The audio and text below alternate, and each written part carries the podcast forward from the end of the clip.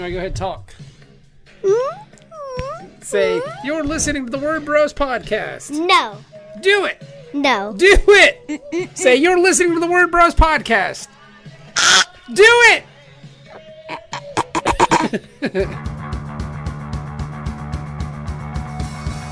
You're listening to the Word Bros podcast. TheWordBros.com.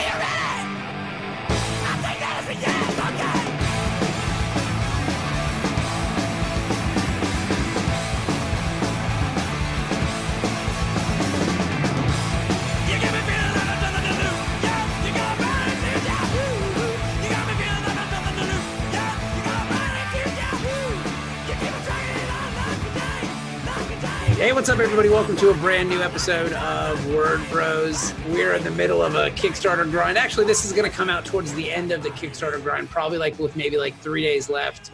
Uh, so yeah, so it's been a long 30 days, but hopefully we're celebrating and super happy when this and, comes out. and and we survived. And, Yes. and, if, and if we are celebrating and super happy, I won't be super happy for long because I promised uh, all, all you assholes that back. I'm just kidding. No, I, I promised all you guys that back. the toe. I'm toe. not taking it out. You said it. I was just fucking around. You got to Uh, live with it, baby. I will live with it and do the toe of Satan for my penance because that's what will happen. There you uh, go. I promised them a toe of Satan, so it'll happen. But uh only if we fund. I'm not doing it if we. I'm not stupid. I'm not. Why would you do it if we don't fund? That's just that's just you trying to get your rocks off, baby. No, that's not what that is. So, But but we're here with a fellow podcaster, uh, Adrian King from Adrian Has Issues, and he's amazing. And uh, take a listen.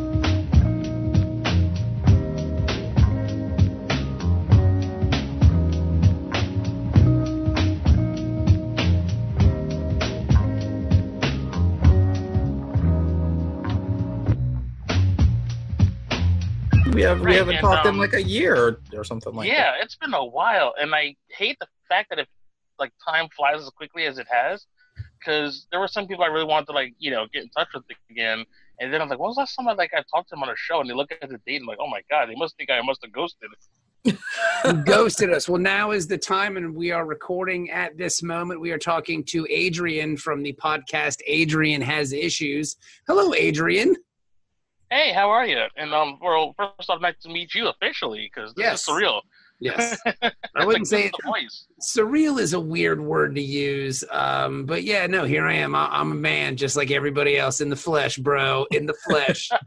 I'm a dude like you and Kevin, and we're all just dudes making podcasts and talking about comics and stuff. And to be fair, dude is Bob's respective word for everybody. So Yes. everybody's everybody is a dude. Dude has no. There's like uh, Kel Mitchell from like Good Burger, you know, where it's like it was, you know, everybody was a dude kind of thing. Yes. Like I forget Yes. the song. Dude It's has like, no oh, gender. A dude is Right. just dude. It's just dude. Everybody's a dude. Well, very thank you for having me. I greatly appreciate it, and I know I'm not exactly a comic book writer per se, so. Uh, the fact that you had me on the show, it's like, all right, now I really have to step up. I mean, we've had other podcasters on before, so it's not a big deal at all. Now, tell us about Adrian Has Issues, the podcast that you do. All right, so, well, let's well to, to kind of answer that question, I have to go back a little bit. It originally had started as Adrian and Atlas have issues, Okay. going back summer of 2013. Me and a buddy of mine, Atlas, who I had worked with at a couple of jobs and really good friends with, you know, we would essentially have these conversations talking about the books we read and like any friends, you know, the things that you talk about. You know, we'd have these really fun observations. And one day I just went to him, was like, hey, do you want to do a podcast? And he's like, all right. And that went on for about two and a half years. And I think at the time, as we were doing the show, and you know, we would talk about movies, talk about comic books. Towards the end of that run, and then at the start of Adrian Has Issues, which is now going January of 2015, I started thinking about wanting to do something different because to me, I've been reading comics pretty much since you know I was a little kid. My father handed me my first comic, and then yelled at me because I read too many of them. he, you know, I was just always in love with the format, and you know, as a reader, you know, pick up an issue of X Men or usually for me, predominantly Marvel. You know, be like, I like this book, I like this book, you know, and then of course picking up indies. And at the time, it was like I thought about what it was like as a creator because you know I just buy the books, I read them, I say I enjoyed them, I didn't enjoy them, I like this part, I didn't like this part, and to me, like I wanted to know more about the people who made them. Okay. Yeah. And then I kind of thought about not only just comic books, but just all sorts of geekdom because a lot of people I knew and a lot of the guests early on in Adrian Has Issues were people I knew either from online or even personal friends of mine. Some of them were actors, some of them were musicians, uh, some of them were, you know, just people I knew from around the way. And the idea was whether you were into comics, music, movies, whatever, whether you were accomplished, you know, performer or not, I just wanted to sit down with people who like to geek out about certain things, whatever the case may be. So that's been going on. It'll be wow, shoot, 2015. It'll be about three, four years come That's January, cool. yeah, I I really enjoyed the process. And basically, the idea is getting to know, you know, the creator behind the art. which is great. That's a great way to yeah, go that's about pretty much like, like, the best way to kind of kind of comprise, you know, what I've sort of been saying as opposed to my drunken rambling. I mean, that's just the best way that we feel too that, that you go about getting to know who who is making the comics today is is who basically like who who the person behind the book is can get you more interested in the project itself um, due to the person. I I, I believe Right. that. Yeah, I believe Oh, that. I mean, well, anytime, and something that you're doing, I think is very cool for creators, and I think creators are foolish not to take you up on it because anytime a creator can establish a bond outside of the creative property they're working on it becomes a personal bond.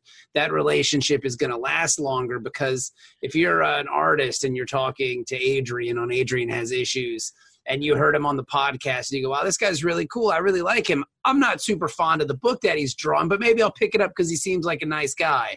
Or you know what? I'll check out, I'll seriously, I mean, I'll check out his website because he seems cool. And oh, maybe I'll buy a commission from this guy because he was really funny on the podcast. So I think stuff like that has a lot of longevity and a lot of legs. I mean, it, it isn't a coincidence that people uh, that are genuinely liked by others tend to do well in any field. If that makes Right. You know?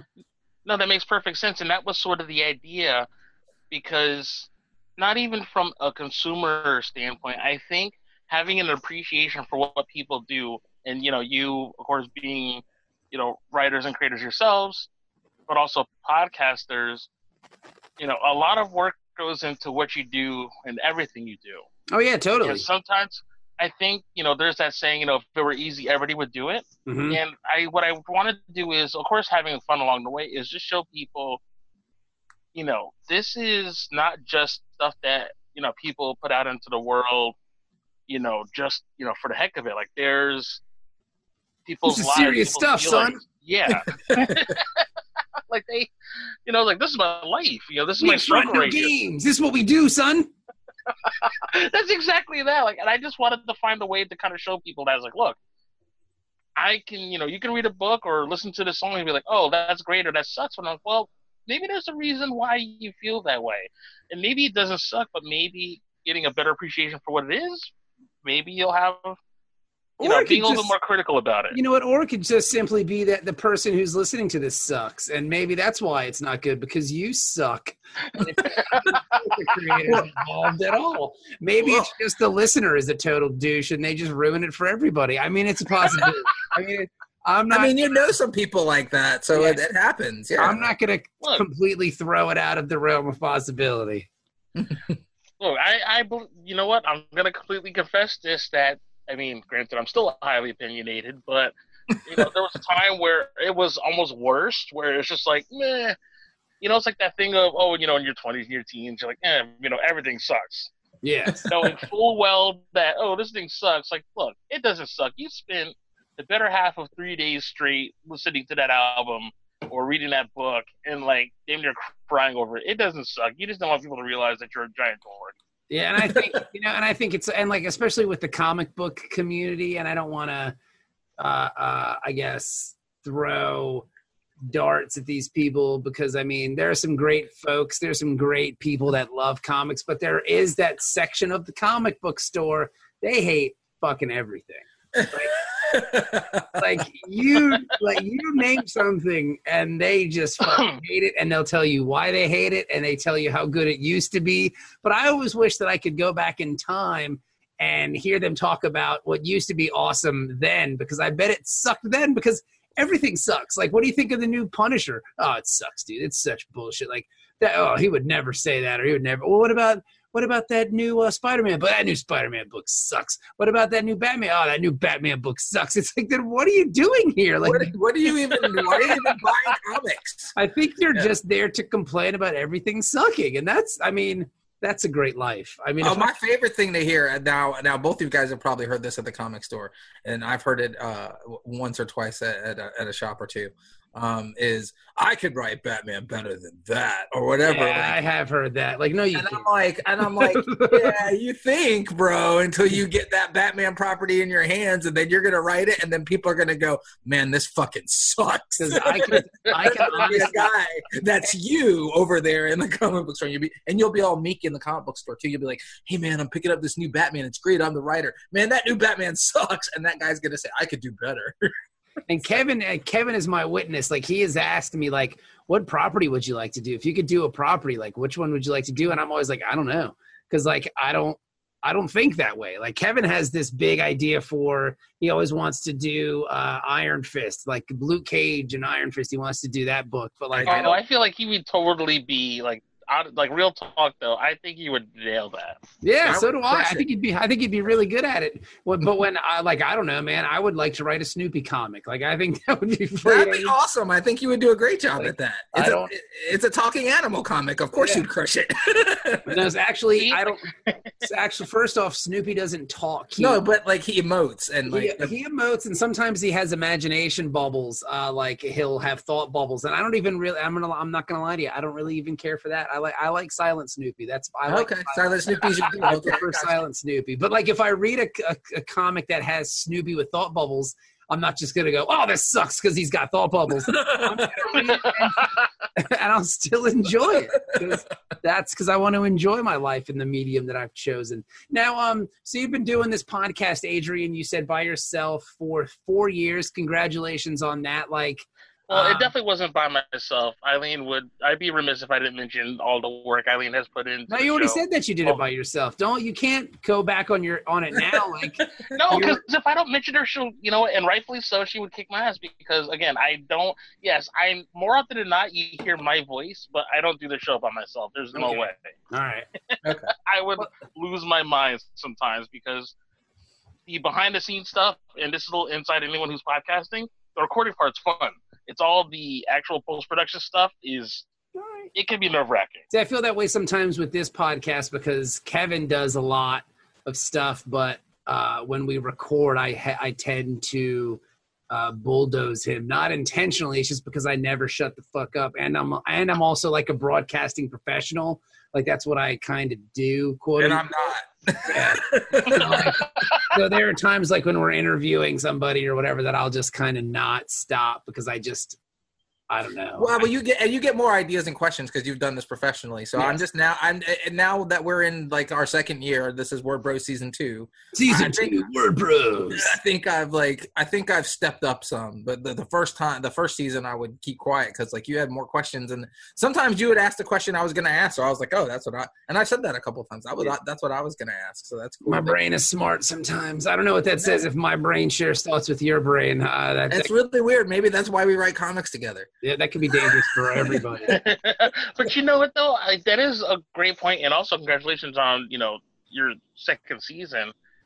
The fact that because let let's um I can't even listen to my old stuff sometimes without I don't want to say cringing because that's not the right word, but you know like any show or any long running you know storytelling you know venture, the first the the introduction can be a little tougher than some, but yet No, I agree because like I even even going back and reading stories that I've written in the past, like yeah, I've got some comics that I wrote back in the day, and I read them and go, okay, this ain't great, but you can find some good things about it. And even as a broadcaster myself, I could go back and listen to old tapes that we used to do and go, okay, this ain't great, but I can see what what's good about it, and I can see what people like.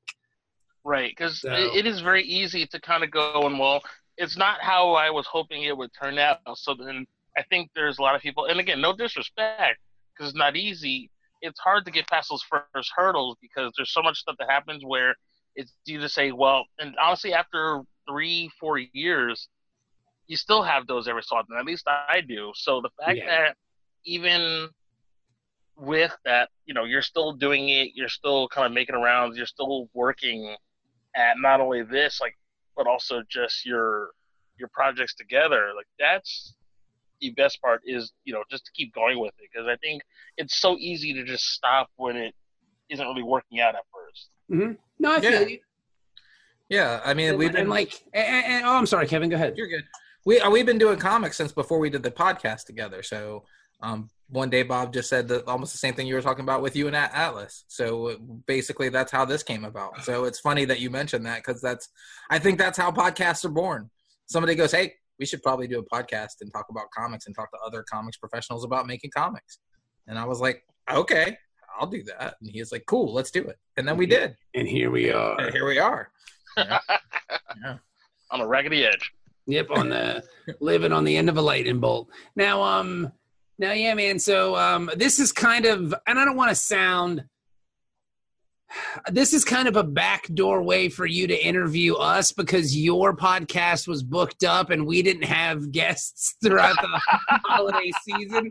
So, your okay, are you asking what I think you're going to ask? Because if so, I'm, I'm kind of, you know what? That is a good, that is awesome.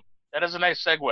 well, I mean, I'm not because I mean that's the He's way a it was broadcast professional, Adrian. that's the way it was presented to me. It was presented like, "Hey, we are going to go on Adrian's pod," and I was like, "Oh, that's cool." He's like, "Yeah, but he doesn't have any. He's he's booked up solid, so we're going to have him on our show." And I went, "Either And way." can You know what, talk though? Like, about that- podcasting, and he can ask It questions. works. Yeah.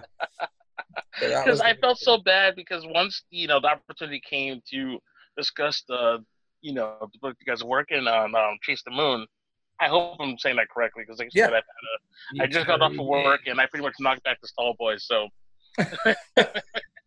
um, so I was really excited, and Kevin knows this. I've had a great time chatting with him on the show and interacting online, and I like to make sure I support the people who not only I whose work I enjoy, but also just are just good people.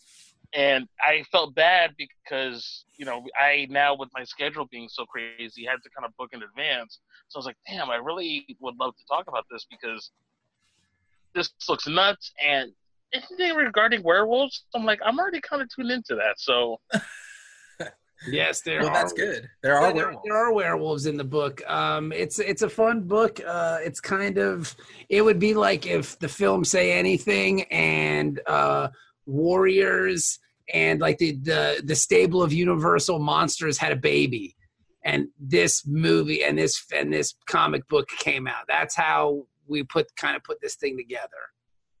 It's it's kind of like a a a amalgamum of different things we loved. Ooh, that's a good word.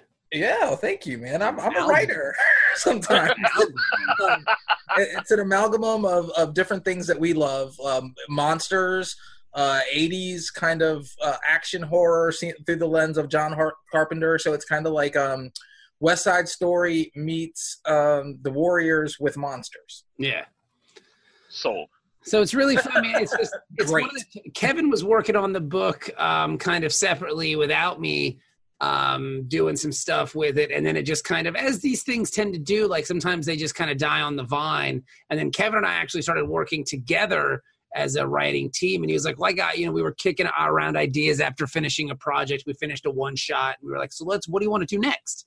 And Kevin kind of threw this idea out there, and I was like, that sounds pretty cool. And then we just kind of started to go, well, what about this? Well, what about this? Well, what about this? And it's like you're playing, you know, tennis back and forth, and you're just hitting the ball back and forth to each other. And, and the idea kind of builds, and the and the story that you're working on kind of builds, and you just kind of go from there. And then we finally had this this structure of you know monster gangs with a human you, you know with a human female and a monster boy who love each other and then blah blah and it just kind of kept building and then we kept adding more elements to it and then it turned into to what it is now. And then drew moss our dear friend and talented super artist got involved and he you know we pitched him the idea after Kevin had pitched it to him previously. I completely forgot about that. Like Kevin was telling Drew about this idea, and Drew initially, when he first heard it, was like, "It needs work." And then after, after, well, I mean, he's, I mean, he was right. I mean, because I thought it needed work too, and that's what we do. I mean, as as creatives and as friends and as partners in writing, like an idea will need work. Every idea needs work. So I can come to Kevin and go, "Hey, I really want to do a story about a talking monkey," and he's like, "Yeah, okay. Well, we've done like nine of those. What's this one? you know, what's going to make this one stand out?" Yeah, we need something more than just a talking monkey. Yeah, right. and then we just He's kind a of built. vampire. There you go. Yeah. And then- you, and then- keep that one for free. And then we just kind of went, you know, we just kind of went with it, and then we repitched it to Drew, and he was like, "All right, this is this is perfect. Let's do it." So now we're on Kickstarter, and we've got like seven days left. Um, so and, we're and and we're stressed out. yeah, we're just kind of working it out, you know. and we're questioning our life choices. That's what Kickstarter makes you do. Oh yeah, Um, But by the same token, though, like I, and I've seen this happen a lot, and not even anything that I haven't involved in or spoken to the creators about. It's worth doing because imagine if you didn't do it. Because I don't know, like you said, say anything in monsters and anything '80s related. I'm kind of a junkie for, so this is the book for you, Adrian. right, and that's why I thought it was so cool. And even if, let's say, you know, hypothetically speaking, you know, I know you guys are stressed out over the Kickstarter though, but I still think it's a, a worthwhile storytelling. Oh yeah, I mean obviously uh, we we do too. Like and, and like what Bobby was saying about it. Um, like we basically combined a lot of different things from a- different places. If if Bobby didn't get involved with it, my original pitch for it was just basically kind of like uh the Lost Boys except for with werewolves and uh they were fighting they were fighting this group of vampires and like And- and yeah, that and, and that's kind of normal and been done before you know Right, and not for nothing, Kevin, and something I've always admired about your work is the kind of why not attitude. You know, like when we first talked about um, Oathbound, right. You know, and you know, talking to you and Paul Gorey about it, like this idea of it's Western, but it's also fantasy, and most people be like, "The hell," you know, but it was like the, well, this is what we're doing. Deal with it, you know. And even then, with the uh, Not Forgotten anthology, it was very much like this "why not" attitude regarding the stories, and I think, if nothing else, that's still the part that I respect most. You know, for because there's a lot of stories where I'm like, I don't necessarily know if this is something for me, but the Right. fact that whoever created it or at least helped birth it, they were so behind it, you can't help but you know get into it. Oh, right, right. And also, I mean, like you said, why not? Like, why not do a story where uh, in the world where there's monsters that uh, have come out of the shadows and are trying to live amongst humans um, due to all the strife that have, has happened over the years between monsters and humans, and now they're trying to put that all behind them and, and live kind of kind of together because the monsters are separated from the humans because humans are still afraid of them they've only been out for about uh, out in the public eye for about I think we said something like 40 years or something Yeah. like that. So because the Right. the basis the basis of the story started in something that Bobby was doing because because we were talking about doing this too was called uh, Temple in the Dark Squad, which is what he was working on when we first started doing this, and and that was about uh, and uh, it was an IRS agent, right, Bobby? That was uh, Temple. Temple it was something. It was something like that, but it was it was kind of like the idea would be The untou- untouchables for monsters. Mm-hmm. See, god damn it, see, I'm I'm into that. Like Untouchables is my shit. Like, all right, which monster is the Eliot Ness? No, no, no. Like this would be like a squad of humans that are that kind of do like monster crimes. Like they're sent to investigate monster like uh, activity. Oh, I thought the monsters were the investigators. I thought that was Okay, You I could do was slightly confused. Yeah, but I mean, like, but either way, it works. I mean, that's what that's the, and, and when you're, and that's the thing. Like, you can kind of go any way with it. But like, yeah, I think we even, I think we even mentioned like somebody on his team would have been a monster. So like, there would be a monster there, but it would be That like is that you is know, what it was. Yeah, there was three of them. Yeah. there's there's crimes, there's these monsters and humans that live together, and it's kind of. Did you ever read the Wild Card books? No.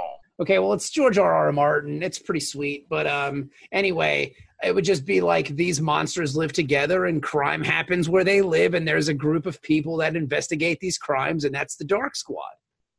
So so what we Oh. did was we took the Dark Squad and put them into Chase the Moon, but and and- but aged it up uh sixty years Yeah. from the twenties to the eighties, and and said that we could go back and do this Dark Squad story after we do the Chase the Moon story because we feel like the '80s setting might be more interesting to set the first story in, and then we can go back to the twenties eventually, and people might be more interested after they see the world of the monsters evolve from like the '80s on uh, and then we can go back and tell the 20 stories where the monsters are just first coming out of the shadows which would be different kinds of stories It's world building.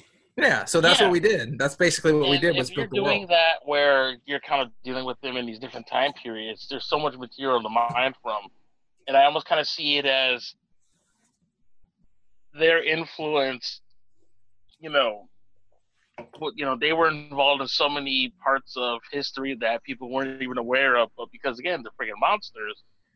You're not necessarily going to put that in a history book. Yeah. right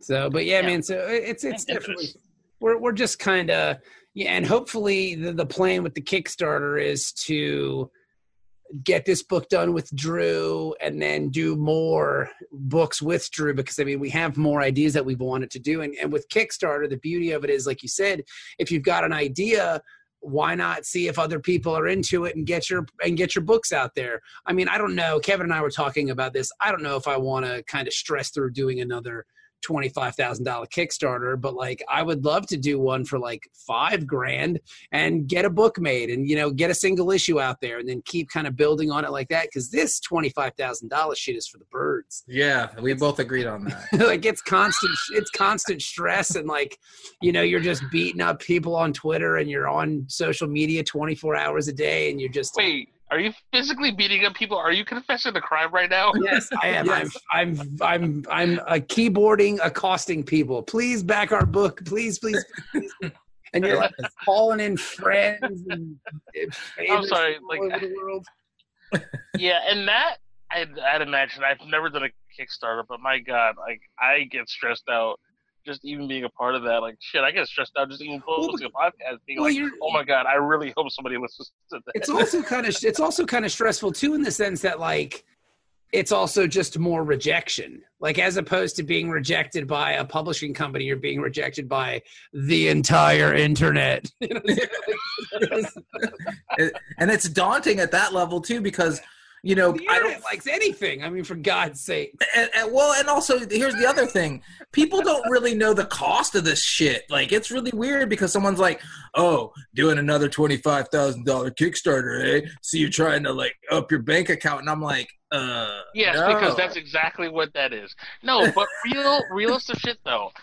That's the one thing whether a project succeeds and exceeds their stretch goals or doesn't get close. That's the beauty of Kickstarter because I think it's kind of shining this light on multiple industries where people are now seeing the amount of money that goes into something that, at least in this, okay, we'll put in this context of comic books because obviously this Okay. that's what this yeah yeah yeah let's do that a lot of people, and I'm myself included, which is why when I started doing the podcast, opened my eyes up to a lot of stuff because, again, it was so easy to pick a book off the rack, flip through it, put it in a bag and board, never touch it again, not realizing that that book was somebody's entire life where, you know, whether it was sacrificing time, money, you know, all this other stuff to put their sometimes literal blood, sweat, and tears into a book. Right.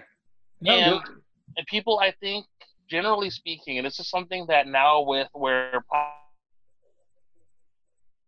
book culture being brought into the mainstream, I think people are still not aware of just how much, at least financially, goes into making a book. And I'm saying to myself, oh, this is pretty easy. and that's I know a lot of people are like, oh, you know, how do we get to the comic industry to make comics? I'm like, that's true, but that's it can be very limiting if you don't have the right resources. No, no. so yeah, I mean, when, I see, totally when I see Kickstarters that are going for like twenty five grand, you know, you know, me of yesteryear would have gone. That's a lot of money. That, that's you know, that's a lot. That's probably going into like a new car or something. Like, but no, that's that's all going into the book because not only, of course, you're paying your creators and you know if you're printing yourself, and especially since Yeah. a lot of Kickstarter comics, they may not, they're not necessarily for a large publisher. This is all grassroots. Yes. Mhm. What you have to think about is this. Hope Nicholson put it out, and I retweeted it because I wanted people to see what her base cost on estimating what it costs to do a graphic novel anthology, which is completely different than the way we've done our two Kickstarters. And it was right around 17 grand. And that's with everything. Now, what she has working for her that we don't is the printer that she's using and on her model is way cheaper than what we get to get at. So um, it's it's probably like three four thousand dollars cheaper for her to print books in Canada because the printer that they use is close, and so she said she could pick up the books from there. She Ah. skips she skips part of that shipping that you get charged to get the books shipped to you to be able to ship them out to backers. Um, Huh, maybe So- I'll look into. I mean, I would drive for the day if it was cheaper. yeah, I mean, I, I- I don't disagree with that either. I would do the same thing, but like we, the, the the vast majority of printers that are close to here, that when we did looking for Elvis, are they're all they don't print comics, so you have to find one that print that will print what your medium is. Um, and Right. and the weird thing about that also is that when when we're looking at cost, we're trying to do it for as cheap as we can yeah. and we're also right. trying to and we're also trying to pay everybody who works on the book fairly except for us and and like people don't think about that we don't we're not we're getting books from it that's what we get um that's our reward for doing the book um and and that means paying your artist fairly and like her artist estimation fee was a hundred bucks and we got guys doing pencil inking and coloring for a hundred bucks a page that's kind of not fair to to both the artists on but that's on- uh, but to be fair, that's also. I mean, that could be. An, I don't know what her deals are exactly with people. So who's to say? No, no, no. She just had it on. I'm not. I'm not judging what she's got. What I'm Yeah. trying to say. What I'm trying to say is like for a hundred bucks, it's not awful, but No. that's just her base. Like Yeah. what her her model was. Well, it's also a nice roundable. It's an easy multiplier that Correct. people understand. Correct. So like so like it's not it's not necessarily fair to an artist who's doing that much work is what I'm trying to let people in on is is the fact that if an artist is penciling, inking, coloring your book, like a hundred bucks is is not super great for that. So try and give them a little Yeah. more, you know. And, that- that's the tough. Thing. Yeah. Oh especially yeah. with the business part of it so much of that is hard to talk about because i mean no one wants to talk about finances or i mean no one wants to hear hey you know what like i'm broke as hell yeah. but talking about how much you know let's say someone makes on a book or how much it costs to make a book that's stuff that's very hard to discuss i definitely imagine so and i feel like ultimately we have the storytelling part down pat but the the the finances of it all like the, the money aspect is something i feel like that's the next big hurdle or one of the big hurdles i should say. That's not that it's solely on that but that is really difficult because like i said you want to pay somebody fairly but that also means then if you're doing kickstarter or even let's say you're doing an indie book you know published out of your own house like then it also drives up the cost of the book and it's all got to go somewhere Yeah. No, yeah, from no, you're right. You're right, and and mm-hmm. and, and, and, like, and like you said, most people don't want to talk about it because it's uncomfortable. It's an uncomfortable situation to talk about, but it's something that I feel and that Bobby feels like uh, with us as creators that that you have to talk about and get out in the open in the opening phases of pitching to this artist or whatever. Because when we were doing the first thing we did together, we had one guy offer us a page rate that we knew we couldn't afford. So it was like, well, maybe we can do it because because we split it down the middle but it was it was you know like 150 or so something like that right around there. Like i'm not going to call the person out or whatever. It was like right around that amount though 150 so we figured at 75 bucks a page each what this is going to cost then we're like nah. Like uh, so that's what you have to do is determine what's in your budget what what's not. If you can't afford it then you don't get it. Because Yeah. there's a there's a guy the other the other day that was talking about uh, hiring a comic colorist for for three dollars a page, and you have to be hungry. I was like, well, you don't get a flatter for three bucks a page. That's Yeah. not- yeah, that's just not fair to your flatter. So you just don't get one. Then get a colorist who's willing to do both jobs and pay them a little more. That's you have to you have to work with what you got. And if you ain't got it, then I guess you're doing a black and white comic, and that's Yeah. the way you got to look at it. You know, and there's nothing wrong with that. But the problem is that the perception is that we can get stuff cheaper by like offering people lower rates, and that's not necessarily fair sometimes in this industry because people some people are trying to pay their bills doing this work. Yeah, a lot of people are trying to pay their bills, and Correct. I that's it's tough, and I think that's from a podcaster and as a fan and as like a reader and all this, like seeing you know people tell their stories, you know, and again, you're on Twitter a lot. You you know we don't have to necessarily mention anybody by name, but you know you'll hear these stories of things like that and just how rough it is. You know, even that's with, of course, um, hopefully a steady, you know, job like a nine to five. To didn't do this, like it's. I'll at least say this: unless somebody is like super wildly problematic, or at least on a general level, I mostly respect anybody who does this because it is not. And again, far from me to say because I'm not even making books per se, but hats off to anyone who's willing to do this type of work. Because my god like it's like as much as you guys have been really putting out the work and you know putting out this comic i'd imagine again it's not easy. You guys said you've been stressed. That takes a lot to even admit Well, because I mean. I mean, part of the stress though is because you believe in the project and you believe in the in the people involved, and you just you're so excited to get the book out there and like you know to to set like a goal that you think is fair for all and and you know moving forward with it. And then all the you know and then you don't get there you're clear sniffing around it it's frustrating and stressful. And because you know you want the book you want this thing to see the light of day you know and and because that's what that's what creators want. They want their ideas to to be seen you know? So but we, i mean we'll figure it out man. I mean like we, we're already kind of talking about like plan b in case this doesn't work out. But i mean i don't think anybody's willing to throw in the towel as of yet you know no, we're not at and that nor point. should you I I think there's still a chance for it to get funded, uh, and a, a really good chance. It's just got to get people behind it, and uh, that means more people seeing it. More people like you who said they like 80s, they like these things. So I started to stress the 80s in the book because that's a big part of it is the setting. Um, the 80s is almost a character in the book, pretty much. You know, I, I hate to say it like that. When people say, "Oh, the city is a character in the book," it, it kind of is in this book. Uh, Yeah. You know it's it's the fact of the the time period they're in some of the terminology they use like uh, samantha says in one part she says maybe that kid's a hard body. You don't hear anybody say that in 2018 nobody uses the word hard body in 2018 um you sorry know i started thinking about the actual movie called hard bodies and i was like there oh, was yeah, that was so that the, the idea that, but they said that in the '80s. People said that shit. Uh, so like you have to think about the slang of the time that you're in when you're writing that kind of thing. So she says that because it's funny and it tells you that you're in 1986. It tells you where you are. It tells you you're not in. You're no longer in 2018. You just jumped in a DeLorean and headed back to a monster-filled city in 1986. it's true god that sounds like such a fun ride i'm like wait i get to ride in a delorean and don't have to be in this trash bag of a year awesome true It's true. it's true And and and they're werewolves there, Adrian. well, And, see, and mm, that can go either way and vampires and and fr- and like Frankenstein's monsters, reanimated golem type guys, and uh and uh Gilman and uh, well Gil people. We'll, we'll we'll we'll make them equal opportunity because we wanted them to be both. Uh, and there's all kinds of cool stuff in the book.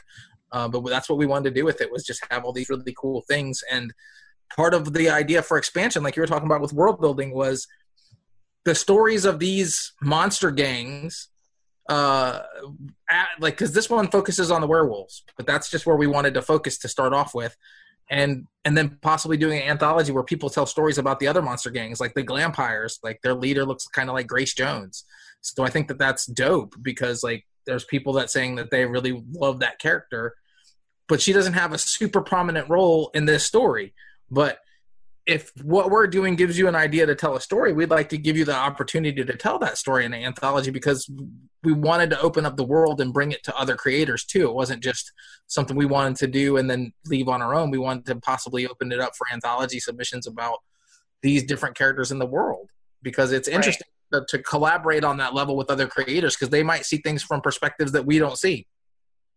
Which is why I feel like this story, even if let's say for instance this doesn't work out in this format, or maybe in this in this form of presentation, it's still worth telling because there's so much to mine from, and there's so much to kind of pull from, even less from like maybe a pop culture standpoint. Yeah. Yeah, you yeah, guys yeah. clearly are like so amped about this, and I think that's why, even though like I, I really hope this gets funded, but it's still an idea that I think is worth kind of putting out there in some form. We're working on it, man. Like that's what I'm saying. So if we can't get this thing funded, then we're gonna try to do it through, you know, single issues or kind of go from there. So And and Right. m- maybe try and publish it somewhere or something like that because And uh, not for nothing though, you'll do something that not even Universal Studios could do. Because remember, what was that? They tried to like bring back all like the.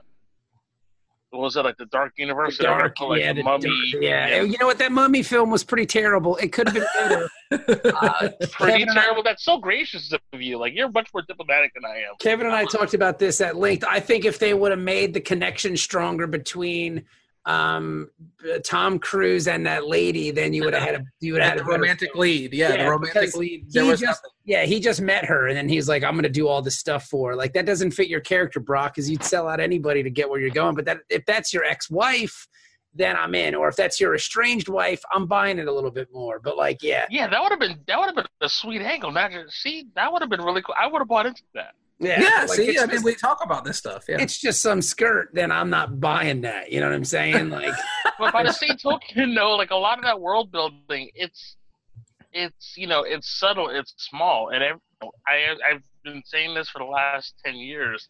So many companies wanted to do what let's say Marvel did, and not with their realizing movies, yeah, yeah, with their movie franchises. Yeah, I see what you're saying. Yeah. you know, they talked about okay, the hint of a bigger universe was made at the very end after the credits, after the very first time. yeah, mm-hmm. It wasn't what four years later, yeah, five years almost, until that actually happened. And even then, there was still a very big chance it could not have worked. Oh yeah, yeah. I mean, I don't, Yeah, I don't, I don't fault. Go ahead. I'm sorry. I'm, I'm, you're talking at the same time. I'm sorry. My I'm bad. sorry, I'm just saying it's just it's something that takes time. So even in this case, as far as like you know, to put it in the context of Chase the Moon, you know, the seeds were already there, but you know, it's not necessarily like if it doesn't happen all at once, maybe that actually works because doing it maybe piecemeal, kind of establishing different parts, and then kind of building that common thread in the background. I feel personally like you know, feel to, feel free to disagree. I think that actually would even be even more worth it because that way you kind of already have like you know, make one step, you're on solid ground. Make another step, you're still on solid ground. And as you keep going, it's like, all right, cool. I have my feet firmly planted. Yeah, you have to. These things, yeah, these world building things have to be slowly done. I remember seeing Spider Man 2 where they just mentioned Doctor Strange. I don't know if you remember, like they're trying to name this guy with the arms. You know, they're in J. Jonah Jameson's office and they're like, what if we call him this? And how about Doctor Strange? And then he went, no, there's one of those already. Even at, at one, I was like, that's the coolest thing in the whole wide world because it's it's it's gradual and natural. Like when a movie studio comes out before the first film's even done and says, "Yeah, this is going to be part of a, a collective universe that we're going to do with movies." Yeah, I don't know about that. Like you, Yeah, I'm already checked out. Like you haven't Yes. even showed me what the first thing you're doing. yeah, slow your roll. At least make make the first thing good. But see, we, we we can talk about when they do it right too, because Bob and I talked about how much we love Kong Skull Island. It's a great Yeah, fucking like film. Yeah, and, it was a- and it's done really well. They build into like this monster world really well. It's really well done. Um, and people who say, "Oh, I hated Kong Skull Island," I'm like, "Man, you're fucking crazy, dude. You got everything you came to that movie for. It was you a got good pop, it was a good popcorn flick. Yeah, you got you got giant monsters fighting. You got John C. Reilly being John C. Reilly. You got you got a giant monkey like beating up squid and stuff. Like I I, I got everything I came for and Yeah. then some.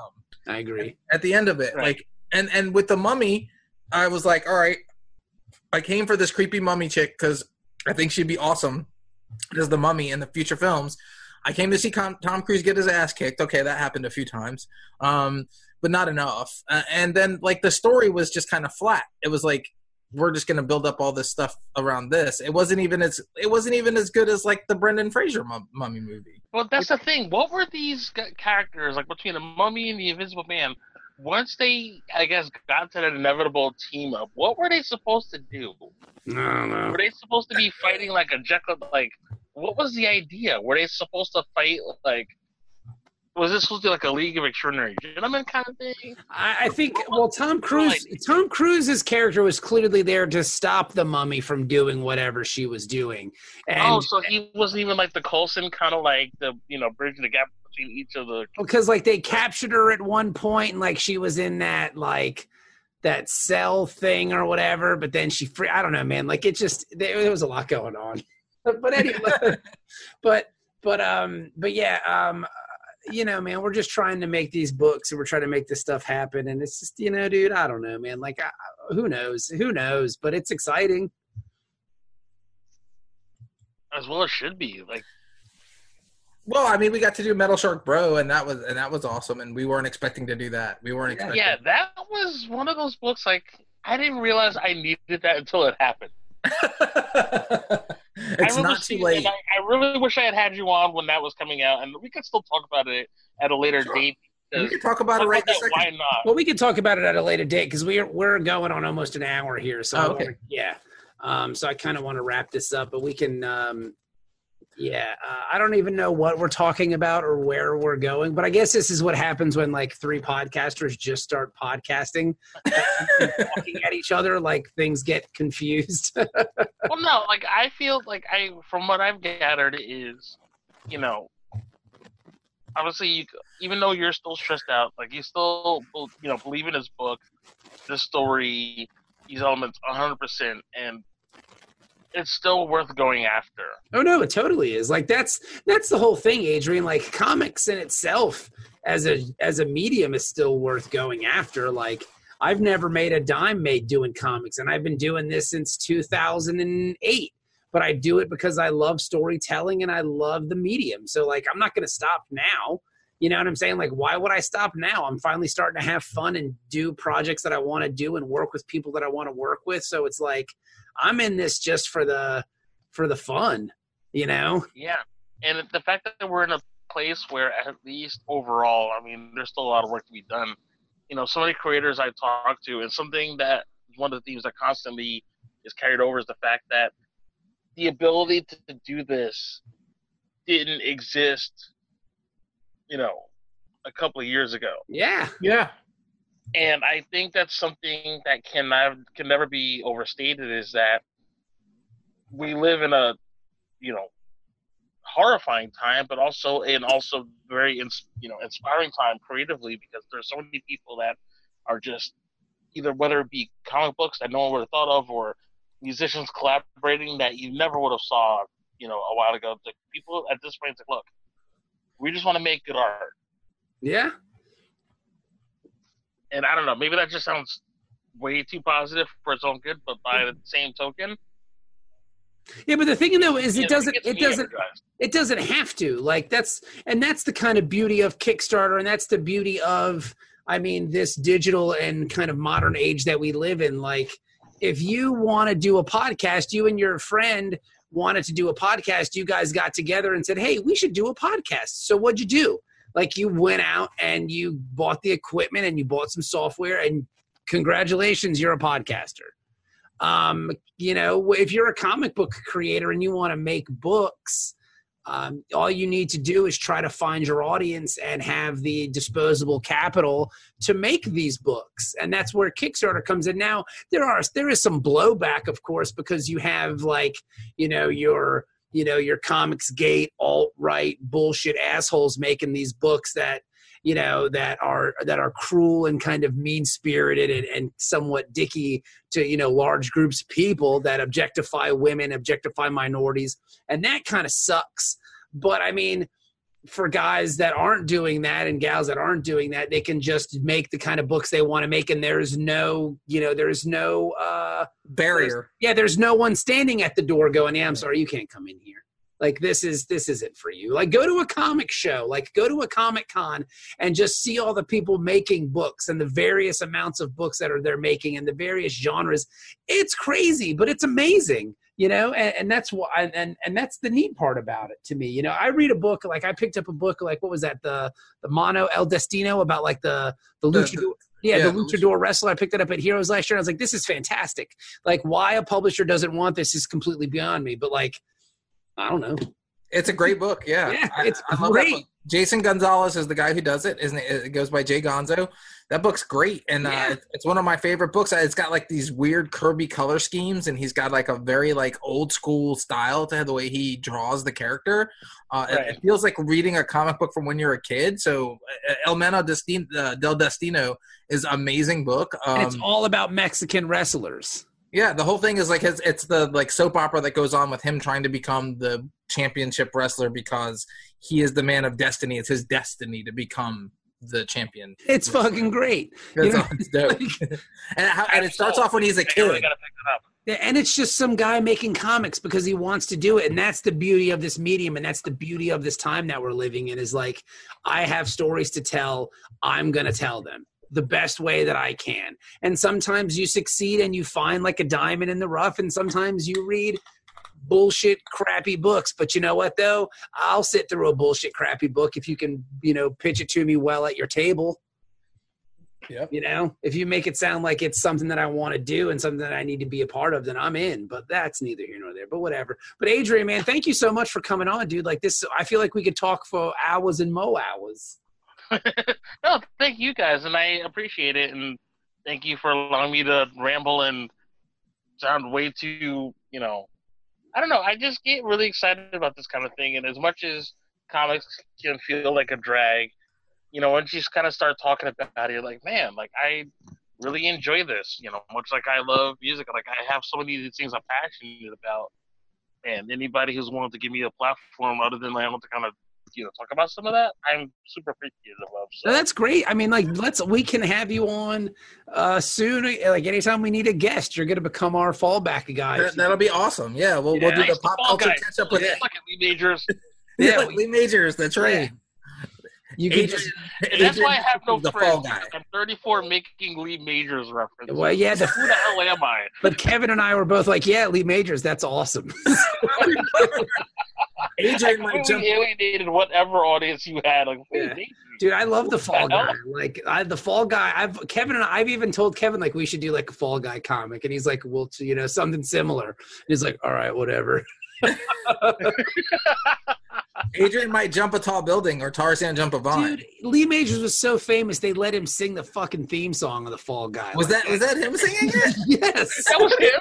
yes, I had no idea. yeah. He's singing No, the what damn I theme need song. right now in my life, and whoever's listening, you can take this idea, put my name in the credits. What I want is a McMillan and Wife comic. Let's get this done. Who'd like to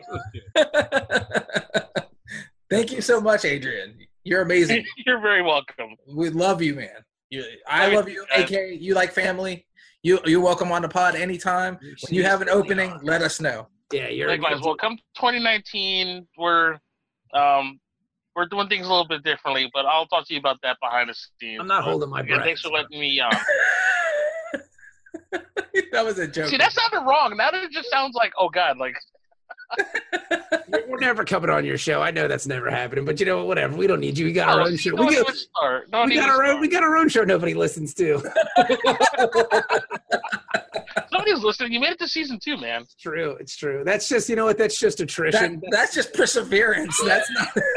That's just that's just us grinding it out for seventy people. It's much like our Kickstarter existence. It's Hey, man, we're gonna bug you until you listen to the podcast. So Hey, but those 70 people though, every week or every month, however long you post, They love it. what I'm saying. And you know what? That Yeah. 70 people, I I will live and die for. There you go. uh, That's yeah, that's a great attitude to have, man. That's why you're gonna come on again and talk some more pop culture with us. Yeah, buddy. Well, Adrian, thank you so much for coming Thank on, you. and we'll have you on again soon. Thanks a lot, guys. Thanks.